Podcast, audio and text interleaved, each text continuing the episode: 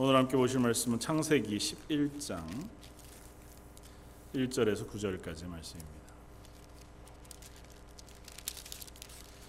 구약성경 창세기 11장 1절에서 9절까지 말씀입니다.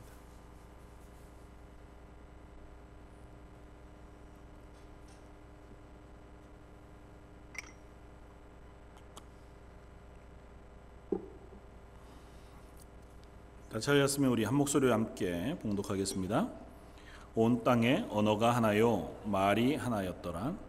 이에 그들이 동방으로 옮기다가 신할 편지를 만나 거기 거류하며 서로 말하되 벽돌을 만들어 견고히 굽자 하고, 이에 벽돌로 돌을 대신하며 역청으로 진흙을 대신하고, 또 말하되 자 성읍과 탑을 건설하여 그 탑 꼭대기를 하늘에 닿게 하여 우리 이름을 내고 온 지면에 흩어짐을 면하자 하였더니, 여호와께서 사람들이 건설하는 그 성읍과 탑을 보려고 내려오셨더라.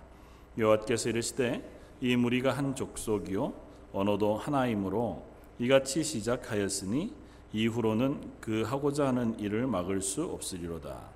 자 우리가 내려가서 거기서 그들의 언어를 혼잡하게 하여 그들이 서로 알아듣지 못하게 하자 하시고, 여호와께서 거기서 그들을 온 지면에 흩으셨으므로 그들이 그 도시를 건설하기를 그쳤더라. 그러므로 그 이름을 바벨이라 하니 이는 여호와께서 거기서 온 땅의 언어를 혼잡하게 하셨습니다. 여호와께서 거기서 그들을 온 지면에 흩으셨더라. 아멘. 오늘은 창세기 10장과 11장 말씀을 가지고 바벨이라고 하는 제목으로 함께 말씀을 묵상하고자 합니다. 창세기 9장까지 이야기 가운데에서 이 땅에 물로 심판하셨던 노아의 심판, 홍수 이야기가 쓰여져 있고, 그 가운데에서 특별히 하나님 택하셔서 구원하신 노아와 그의 세 아들들의 가족 이야기가 홍수 후에 기록되어지고 있는 것을 우리가 봅니다.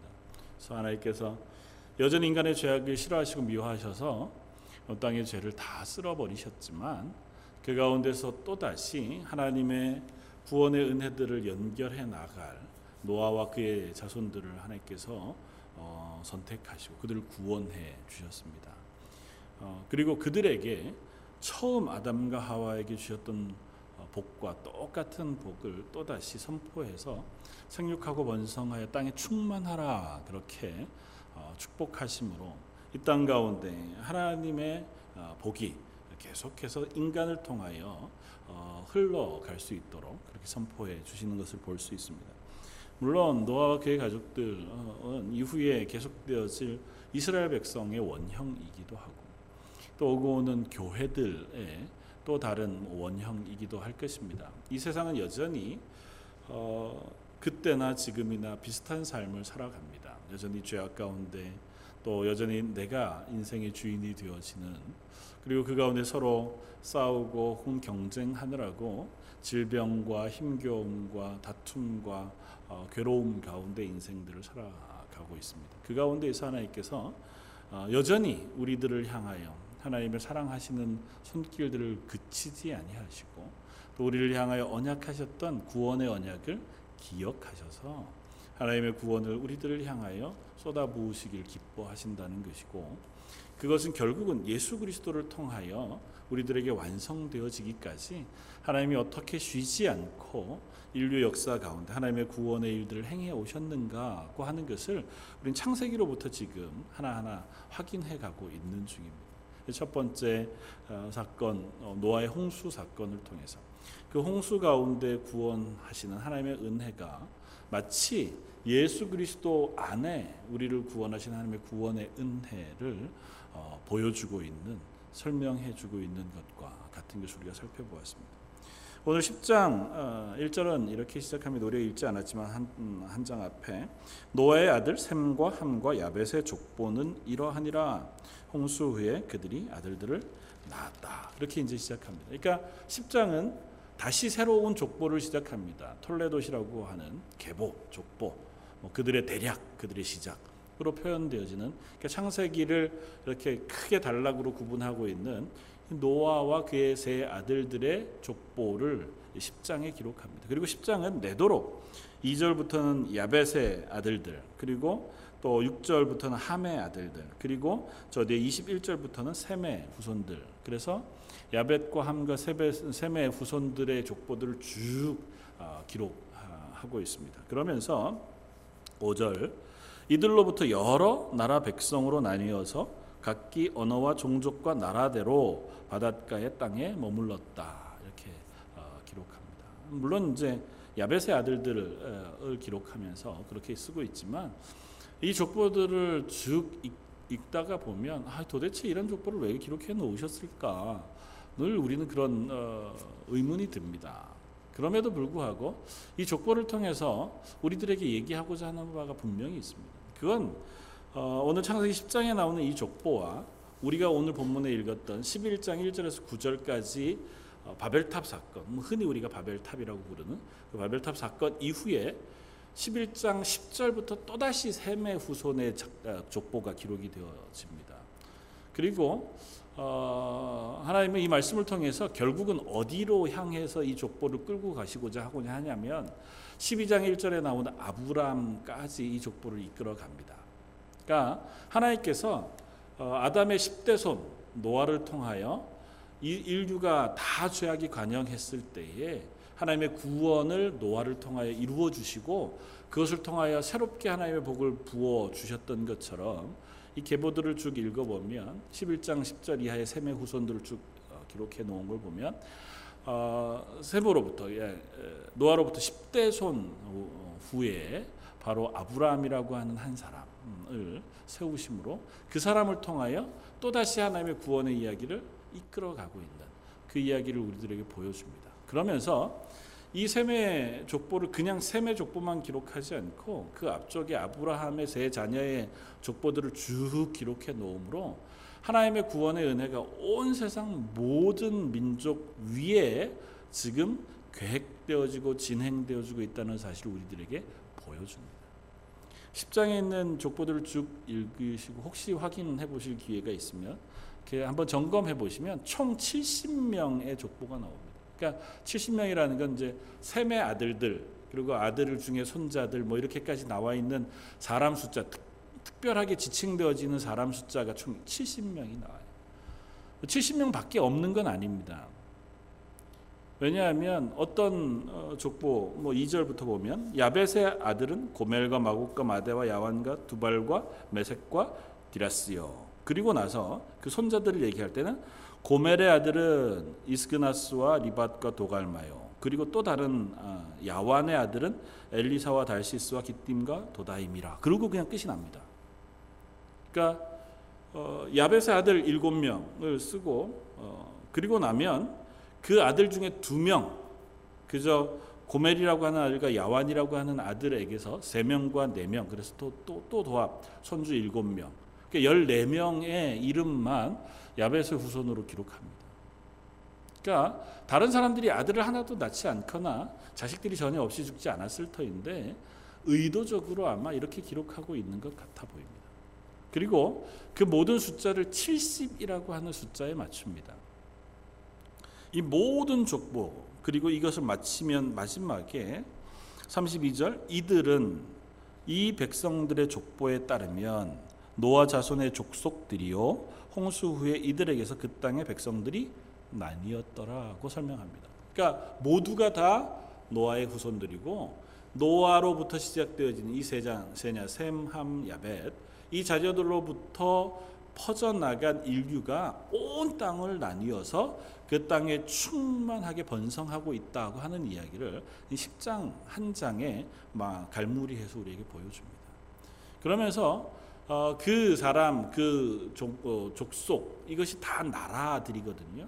나라를 구분하는 것이 때로는 사는 지역, 혹은 그들이 사용하는 언어, 그들이 나뉘어진 사회적인, 정치적인 어떤 종족, 그런 것들을 따라서 이들을 다 구분해서 나누면서 그들을 70이라는 숫자로 소개합니다. 물론 더 많겠지만 70이라고 하는 숫자로 소개하면서 이후에 하나님께서 이스라엘을 구원하시는 구원에 완성되어진 숫자 70이라고 하는 것과 의도적으로 숫자를 맞추어 갑니다.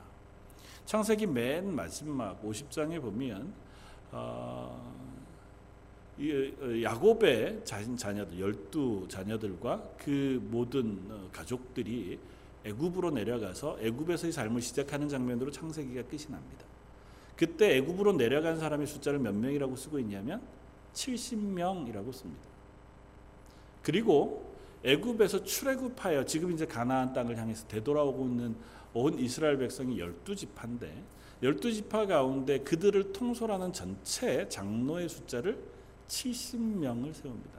그래서 70이라고 하는 숫자는 완전수 이스라엘의 어떤 개념 속에 완전수 10 곱하기 7 그래서 70이라고 하는 숫자가 거의 전부 그러니까 모든 사람들을 대표하는 의도적인 숫자로 이렇게 설명되어집니다. 그러니까 이 족보는 그냥 사실만 쓴 것도 아니고 누구 자손은 누구라더라고 하는 족보적인 개념을 가지고 쓰여진 것이 아니고 하나의 분명한 목적, 신학적인 목적.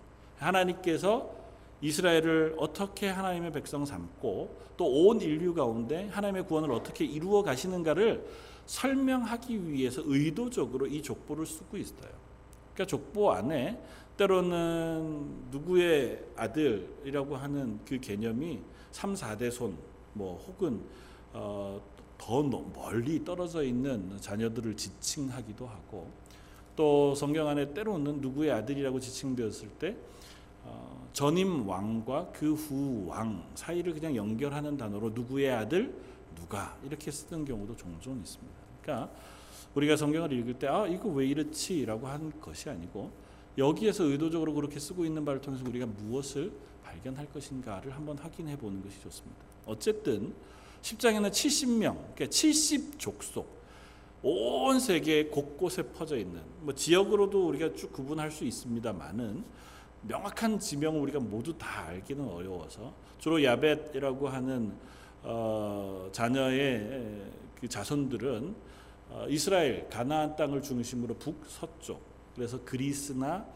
그 지역까지 이렇게 퍼져 있는 그 사람들의 삶의 분포들을 보여주고 그리고 함의 후손은 구스와 미스라임과 붓과 가나안이라고 네 명의 이름이 분명하게 기록되어 있는데 구스는 주로 이디오피아 쪽 아프리카 북부 쪽에 살아가는 그 사람들의 조상들입니다. 구스라고 하는 족속이 거기에 있었고 그 다음에 미스라임은 이집트입니다.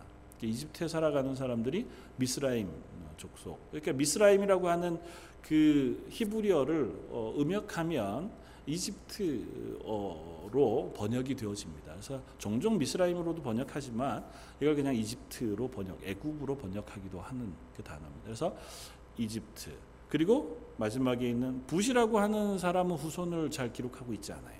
그러나 가나안이라고 하는 이 함의 아들에 대해서는 그 뒤에 보면 가나안의 자녀들을 쭉 기록합니다. 15절부터 20절까지 그리고 그 자녀들이 살고 있는 땅이 바로 지금 이스라엘이 들어가 정착하려고 하는 그러니까 지금 현재 이스라엘 땅 갈릴리로부터 사해까지 연결되어지고 지중해변에 있는 그 비옥한 땅 그 땅에 살아가고 있는 민족이 바로 가나안의 자녀들 그래서 함의 자녀들이 살고 있는 그 땅은 아프리카 북부로부터 이 이스라엘 중동 지역까지 살고 있는 사람들이 살고 있고 셈의 후손들은 그 북쪽 바빌로니아로부터 이 동쪽 이란, 이라크 지역까지를 포함하고 있는 지역에 셈의 후손들은 쭉 거쳐서 살고 있습니다. 그러니까 그때 당시에 가나안을 중심으로 되어져 있는 수많은 지역, 그 주변에는 모든 지역 가운데 지금 셈과 함과 야벳의 자손들이 퍼져서 살고 있다고 하는 게 10장의 기록입니다.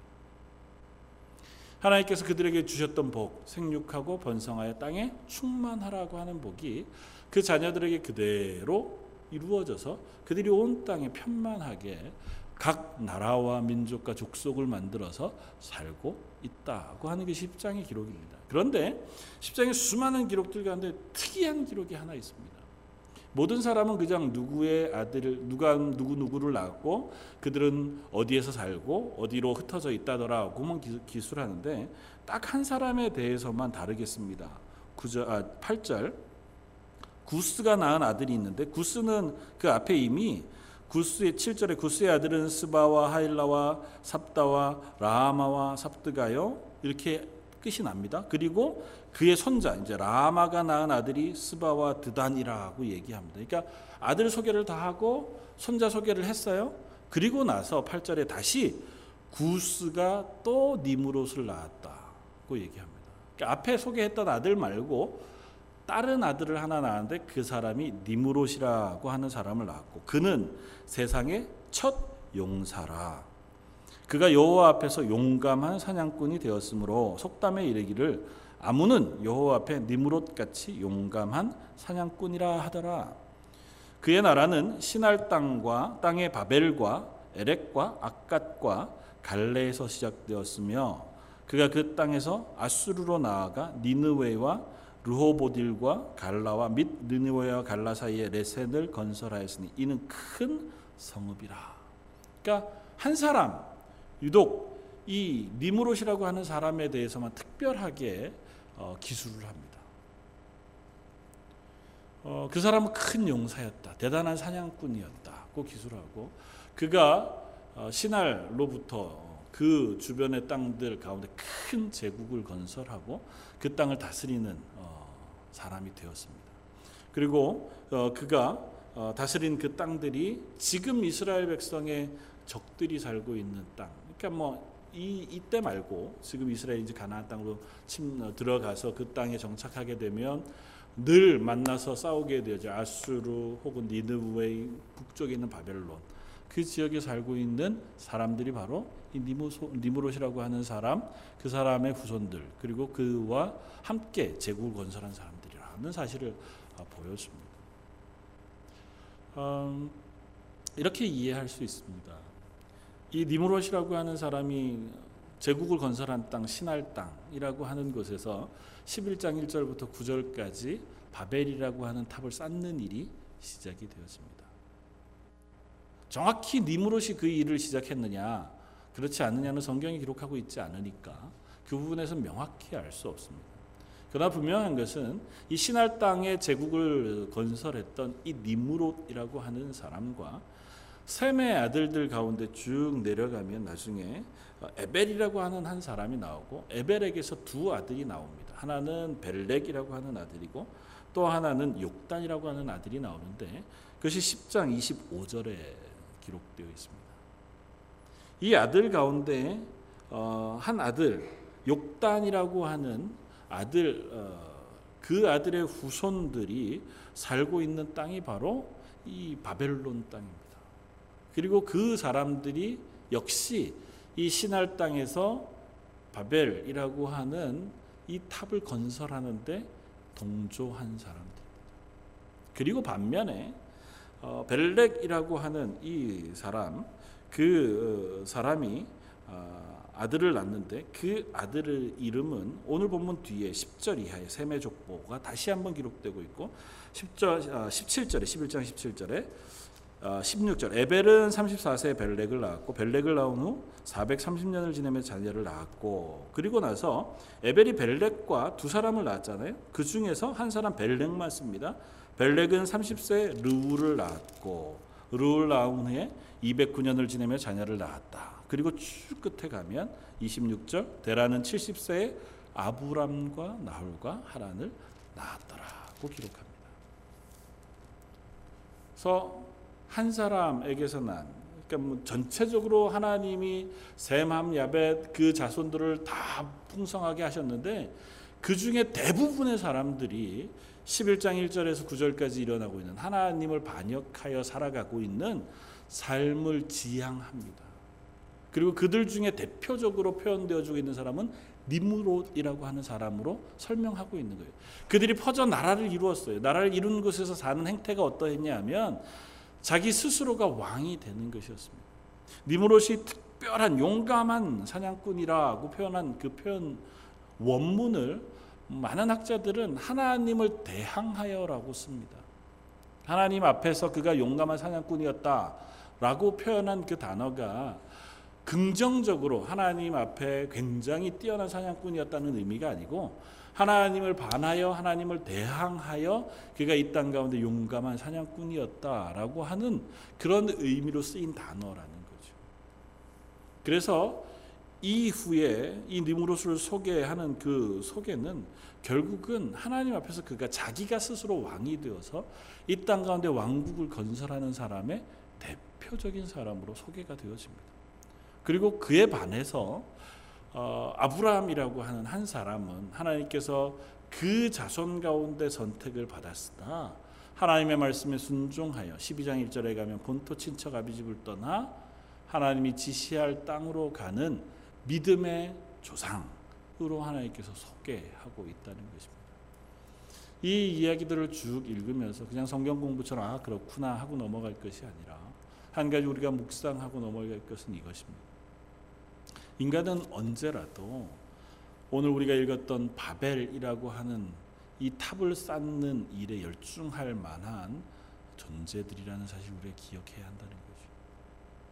우리들은 태생적으로 본성적으로 우리 속에 죄를 가지고 살아갑니다. 그리고 그 죄는 물론 아담이 범죄한 이후에 우리 속에 들어온 죄악이 계속해서 우리 속에 면면이 흘러내려오는 것이어서 그렇지만 우리 스스로가 우리의 삶의 주인이 되고자 하는 그런 욕심을 가지고 살아갑니다. 때로는 그것을 자립 그렇게 표현할 수도 있고 자존심 이렇게 표현할 수도 있지만 결국은 그 모든 것 앞에 하나님을 의지하지 않고 하나님의 말씀에 순종하지 않고 내가 내 모든 것을 해결하려고 한다는 거죠.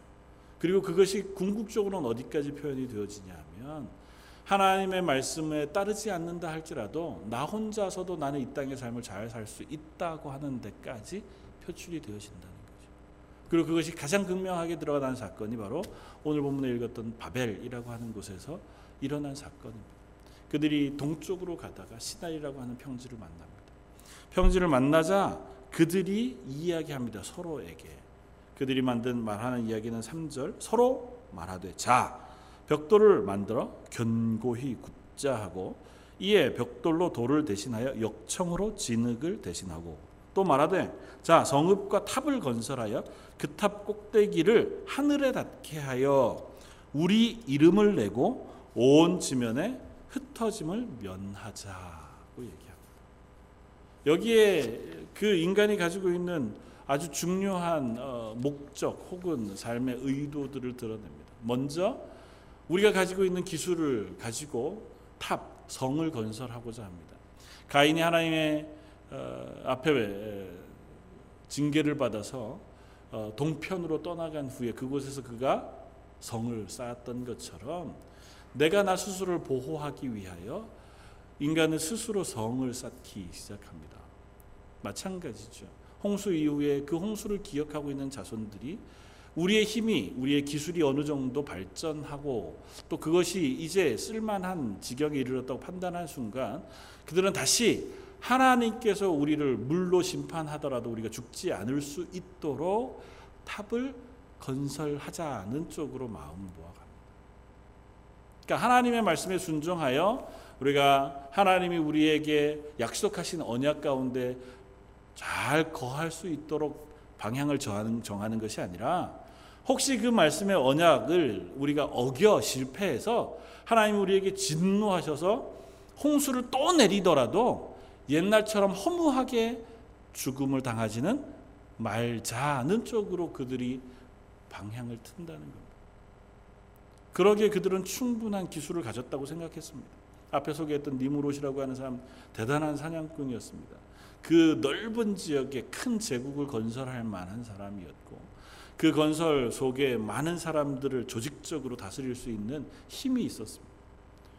그리고 그들은 다 모아서 자기들의 힘으로 탑을 쌓아 그 탑이 하늘 꼭대기에 닿을 수 있을 만큼 엄청난 규모의 건축물을 만들 수 있다고 스스로 자신했습니다. 어쩌면 그랬을 수 있을지 모릅니다.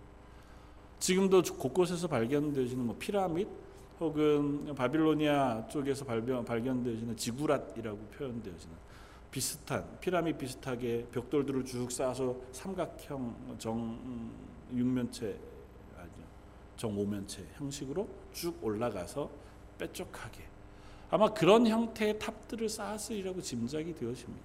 그러니까 끊임없이 그런 건축물들을 쌓아서 우리의 이름을 내고, 첫 번째는 내 이름을 거기에다 내고, 두 번째는 그것을 통해서 하나님과 경쟁해 보겠다. 하나님이 우리를 심판하실 때 내가 그 심판을 피할 수 있는 그런 건물을 내가 만들어 보겠다고 하는 것이 인간의 죄악된 마음이었던, 그리고 그것은 지금까지 아마 면면이 계속되어 오는 우리들의 마음인지 모릅니다.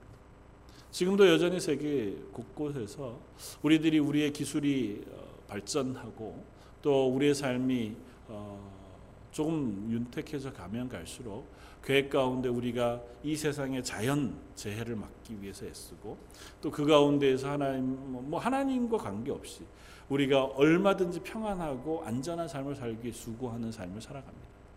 그러면서 우리가 그것을 이룰 수 있을 것이라고 믿는 거죠.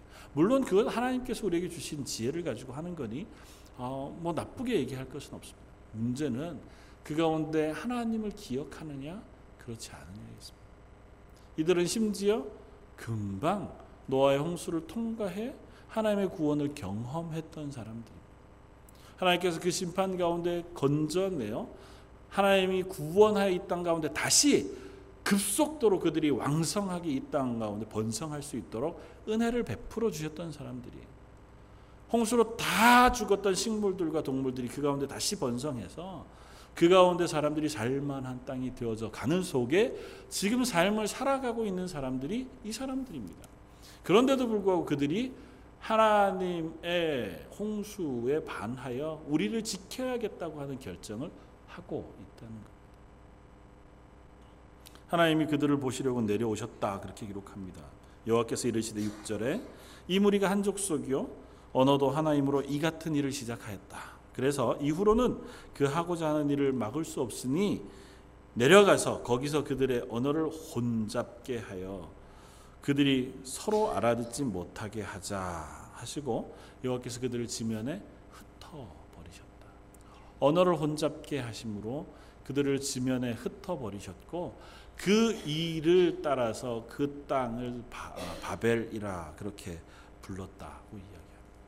그래서 바벨이라고 하는 단어는 이후에 성경에서 나올 땐 보통 바벨론이라고 하는 나라를 지칭하는 단어로 쓰입니다. 그러나 아주 특이하게 한두 군데에서만 바벨이라는 단어로 쓰이고, 그것이 오늘 본문에서는 특별히 하나님께서 그들의 언어를 혼잡하게 하셨다고 하는 그 의미로 쓰여집니다. 하나님 앞에서 그들이 자기의 이름을 내고자 하고 그들이 하나가 되어서 우리가 모여 하나님과 대항하는 삶을 살고자 했지만 하나님은 그들을 흩으셨고 그들의 언어를 나누셨습니다. 그들이 그곳에서 스스로 교만해지는 것을 막고 그 가운데서 하나님의 말씀에 순종하는 자리에 설 수 있는 사람을 만들기를 하나님 원하셨습니다. 인간은 끊임없이 하나님의 구원을 경험한 이후에도 스스로가 스스로의 주인이 되는 삶을 살기 위해서 애써 간다고 하는 사실을 오늘 본문을 통해서 우리에게도 보여줍니다. 그러나 그 가운데서 하나님은 여전히 하나님의 말씀에 순종하는 한 사람을 찾으신다는 것입니다. 우리가 오늘 읽지 않았지만 오늘 본문 10절부터 나오는 셈의 또 다른 계보 이야기는 한 사람 아브라함이라고 하는 사람으로 끝이 납니다. 그리고 하나님께서 그 아브라함을 선택하시던 그 장면에 우리는 어떠한 힌트도 얻을 수가 없습니다. 하나님께서 왜 굳이 이 긴 족보, 앞에서 우리가 10장에서 살펴본 70여 명의 족보, 아니 70족속의 족보 가운데서 왜 하나님이 아브라함이라고 하는 사람을 선택하셨는지 우리는 알 수 없습니다. 아니 거기에 기록되어 있지 않은 수많은 사람들 가운데 굳이 하나님이 왜 아브라함을 선택하셨는지 우리는 알 수 없습니다. 바벨이라고 하는 것에 탑을 쌓다가 하나님께서 그들의 언어를 흩으셨습니다. 그 흩으셨을 때에 그 땅에 살던 셈의 자손 가운데 특별한 이름 하나가 벨렉이라는 사람이었습니다.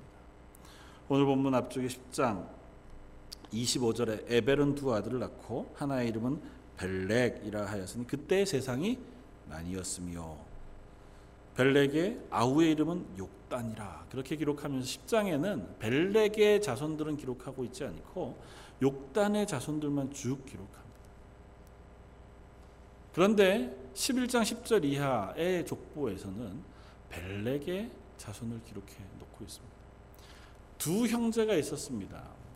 바벨을 쌓고 그 땅 가운데 하나님 앞에 반항하다가 대항하다가 그 언어가 혼잡해져서 흩어져 버린 그때에 에벨이라고 하는 한 사람에게 두 아들, 뭐 더 여럿이 있었는지 모르지만 성경은 이 두 아들의 이름을 기록하고 있으니까 두 아들이 있었습니다. 그 중에 한 사람 욕단, 또 한 사람 벨렉 가운데 하나님이 왜 굳이 벨렉이라는 사람을 선택하셨고 그 벨렉의 아들들 가운데에서 굳이 아브라함이라는 사람을 선택하셔서 그에게 나타나셔서 이전에 노아에게 하셨던 언약, 이전에 아담에게 하셨던 그 언약을 아브라함에게 연결하여 또 언약하시는지 우리는 알 수 없습니다. 우리가 12장을 가는 동안, 10장과 11장을 거쳐가는 동안 이 족보의 기록 속에 나타나 있는 비밀들을 하나도 우리는 풀 수가 없습니다. 이 수많은 사람들 가운데 하나님이 굳이 어떻게 그 사람만을 선택하셨는지, 그리고 그 사람을 선택하여 왜 그 사람에게 하나님의 은혜를 베푸시기로 작정하셨는지는 성경이 전혀 기록하고 있지 않습니다. 노아를 부르셨을 때처럼 노아가 당대의 완전한 자여 의로운 사람이라고 하는 그런 설명도 없습니다. 하나님이 벨렉을 선택하신 것도, 혹은 셈을 선택하신 것도, 또 그의 후손 가운데 아브라함을 선택하신 것도 성경은 그저 하나님의 전적인 은혜라고 하는 사실만을 우리에게 보여줄 뿐입니다. 우리 쪽에서는 왜인지 모르지만, 왜 우리를 구원하셨는지 모르지만 하나님께서 그저 하나님의 은혜 가운데 저와 여러분들을 구원해 주셨다는 고백을 이 장면을 통해서 우리는 확인할 수 있습니다. 왜 셈을 선택하셨고, 왜 벨렉을 선택하셨으며, 왜 아브라함을 선택하셨는지 우리는 알 수 없습니다. 그러나 하나님은 이와 같이 하나님을 대항하여 모든 사람이 다 범죄하고 그 가운데 흩어져 하나님이 그들을 흩어버리시는 그때에도 단 한 사람, 한 가족, 한 민족을 잊지 않고 남겨놓으신다는 것입니다. 그리고 그들이 하나님 앞에 너무 선하고 의롭지 아니함에도 불구하고 그들을 통하여 하나님의 구원의 언약을 기억하시고 지키시고 이어가시기를 기뻐하셨다고 하는 사실을 오늘 본문을 통해서 우리는 확인할 수 있습니다. 저 여러분들을 하나님께서 구원하신 구원의 은혜도 이와 같은 줄 압니다. 혹자들은 이것을 억울하다, 불공평하다고 얘기할 수 있습니다. 그렇죠. 왜? 이 사람이 아니라 난지요. 그건 불공평하죠. 이 세상 가운데 왜 하나님이 나를 그렇게 선택해 주셨는지 알 수 없습니다. 그러나 그 가운데 우리가 먼저 반응할 수 있는 것은 그 불공평한 은혜를 나에게 허락해 주신 것에 대한 감사일 줄 믿습니다. 이 세상 가운데 수많은 사람들이 있습니다. 얼마 전 우리 천민찬 선교사님 오셔서 말씀을 전해주셨던 것처럼 이 세상 그 60억, 이제 뭐 70억 가까이 되나요? 인구 중에 우리가 어떻게 이 땅에 태어나고 지금 이 자리에 앉아서 예수 그리스도의 십자가의 복음을 듣고 구원받은 자녀의 자리에 설 수 있게 되었는지는 우리가 설명할 방법이 없습니다. 지금도 여전히 복음이 없는 땅에 태어나는 사람, 여전히 지치고 힘겨운 삶의 척박한 자리에서 복음을 받아들일 여력 없이 하루하루 살아나느라고 정말 애쓰는 그들에 비하여 하나님이 왜 나를 굳이 구원해 주시고 하나님의 교회 가운데 예배할 수 있는 자리에 불러주셨는지 우리는 알 방법이 없습니다.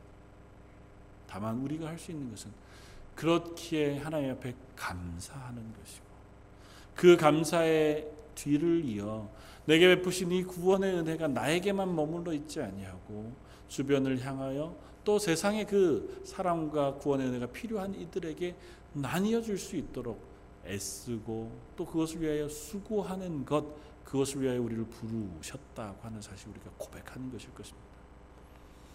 여전히 우리는 이 땅 가운데 일어난 수많은 일들을 봅니다. 여전히 아프리카에서는 서부 아프리카에서는 에볼라 바이러스가 확장 일로에 있고, 그것으로 인하여 더 많은 사람들이 급속하게 전염되고 또 죽어가고 있는 것을 봅니다. 특별히 그 바이러스가 전염된 지역은 외부로 나가는 모든 길을 군대를 동원해서 통제하고 있어서 그 안에서는 먹을 것을 구할 수도 없는 지경 속에 있는 사람들이 너무 많습니다. 우리가 왜 그곳에 있지 아니하고 지금 이곳에 있는지도 우리는 알 수 없습니다. 그들이 하나님 앞에 악을 행했고 우리가 하나님 앞에 선을 행했기에 그런 것은 절대 아니라는 사실을 우리는 분명히 압니다. 우리나 그들이나 똑같이 하나님 앞에 죄인이었습니다. 그리고 언제라도 우리들을 향하여서도 동일한 재난과 어려움이 쏟아질 수 있으나 그런 우리들을 지금 하나님의 구원의 은혜 가운데 불러주셔서 하나님의 구원을 경험하게 하시고 또 그 자리에서 하나님의 은혜를 나눌 수 있도록 우리를 세워주신 것, 우리가 그것을 기억할 수 있기를 바랍니다. 이 족보 가운데 일어나는 수많은 일들, 이들이 행하는 일들이 어쩌면 저와 여러분들이 행하는 일일 것입니다. 여전히 내가 스스로 삶을 책임질 방법을 찾고 그 가운데서 하나님의 말씀에 순종하지 않더라도 내 스스로의 삶을 어떻게 만들어가기 위하여 동분서주하느라고 하나님이 내게 주시는 은혜는 잊어버리고 하나님이 주신 하나님께 기도하거나 하나님을 예배하거나 하나님의 말씀을 묵상하거나 하는 것은 내 우선순위에서 저 멀리 밀려있는 채로 살아가고 있는 우리들을 그래도 여전히 기억하셔서 우리를 예배의 자리에 부르시고 또 하나님의 구원의 은혜를 여전히 우리에게 부어주시는 그 하나님의 은혜를 우리가 묵상하고 기억할 수 있기를 바랍니다. 그래서 날 불러주신 그 은혜, 그것에 감사한 마음으로 내가 이 땅에서 앞으로 살아가는 동안 그 구원의 은혜를 나눌 수 있는 자리에 서게 해주십시오. 그 은혜를 놓치지 않고 영적인 충만한 자리에서 떨어져 나가지 않을 수 있도록 하나님, 제가 하나님의 은혜 가운데 서 있을 수 있도록 은혜 베풀어 주십시오. 도와주십시오. 그렇게 기도할 수 있는 저와 여러분들이 되어지고 저희 런던 제2장로교회가 되어질 때 저희들을 통해서 또 그 은혜가 나뉘어지고 그 충만한 사랑이 나뉘어질 수 있는 그러한 일들이 일어날 줄 믿습니다. 그러한 일들을 사모하면서 함께 기도하는 저와 여러분들 되시기를 주님의 이름으로 부탁을 드립니다. 같이 기도하시겠습니다. 감사와 찬양을 받으시기 합당하신 주님,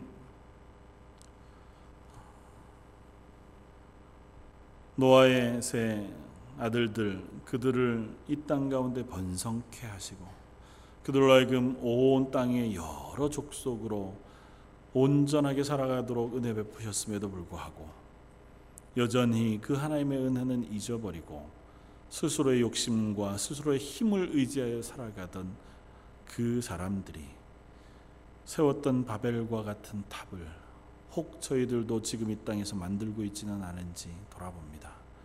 하나님의 은혜로 구원받았고 하나님의 그 놀라운 사랑으로 인하여 하나님의 자녀가 되었음에도 불구하고 여전히 이 땅에 살아가는 내 삶, 나의 안전, 나의 부요함을 위하여 내 힘과 내 재능을 쓰느라고 하나님을 잊어버리고 하나님의 은혜를 잊어버리고 척박하게 살아가고 있는 것은 아닌지요. 하나님, 저희 가운데 새로이 하나님의 은혜를 회복케 하셔서 하나님의 말씀을 사모하게 하시고 하나님의 은혜를 사모하게 하시며 하나님 우리를 향하여 베풀어 주신 그 구원과 기쁨을 이 땅 가운데 나누는 자리에서는 여기 있는 하나님의 사람들 되게 하여 주옵소서. 저희 런던 제1장로교회 가운데 그와 같은 영적인 충만한 은혜가 있기를 원합니다. 다른 모든 것들을 차치하고 하나님으로부터 주어지는 은혜로 인하여 또 다른 이들에게 그 사랑과 은혜를 나눌 수 있는 하나님의 교회 되게 하여 주옵소서. 모든 말씀 예수님 이름으로 기도드립니다. 아멘.